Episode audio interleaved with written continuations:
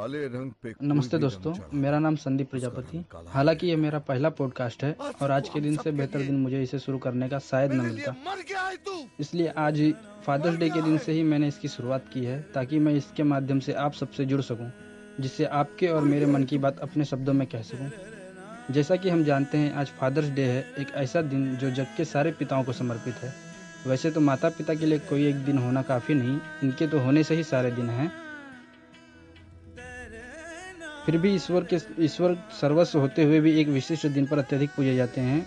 वैसे ही आज के युग में माता पिताओं का सम्मान करने के लिए एक विशिष्ट दिन का होना आवश्यक है, ताकि इन्हें भरपूर सम्मान और स्नेह मिल सके।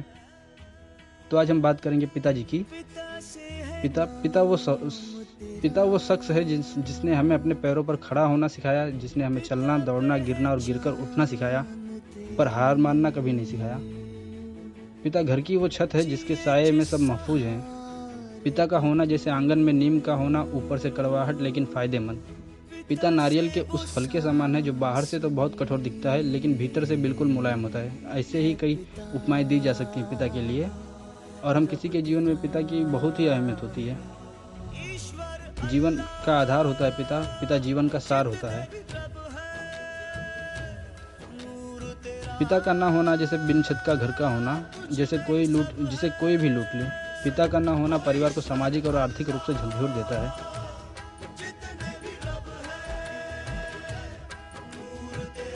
अच्छा अगर बात की जाए हम बेटों की यानी लड़कों की तो हम लड़कों की पिता के साथ कुछ खास नहीं बनती है। लड़के पिता को गले नहीं लगाते हैं। हम लड़के पिता के गालों को नहीं चूमते न ही पिता की गोद में सिर रखकर सुकून से सोते हैं। पिता पुत्र का रिश्ता मर्यादित होता है। पिता पुत्र शुरुआत से ही एक दूरी पर रहते हैं। दूरी अदब की, लिहाज की, संस्कार की या फिर जनरेशन गैप की। हर बेटे का मन करता है कि इन दूरियों को लांघता हुआ जाए और अपने पिता को गले से लगाकर कहे आई लव यू पापा। इस फादर्स डे के दिन पर पिता को गले लगाकर विश करना अधिकतर लड़कों का स्वप्न है, मगर हम नहीं कर पाते हैं। हम माँ को जितना प्यार करते हैं पिता का उतना ही सम्मान और ये सम्मान ही दीवार सम्मान की दीवार इतनी ऊँची हो चुकी है कि प्यार की छलांग इसे लांग नहीं पाती। हम चाहकर भी पिता को नहीं गले लगा सकते हैं। और अंत में मैं चंद लाइनें कहना चाहूँगा। एक शेर है वो एक शेर है वो मैं उसके कदमों की आहट हूँ। एक शेर है वो मैं उसके कदमों की आहट हूँ।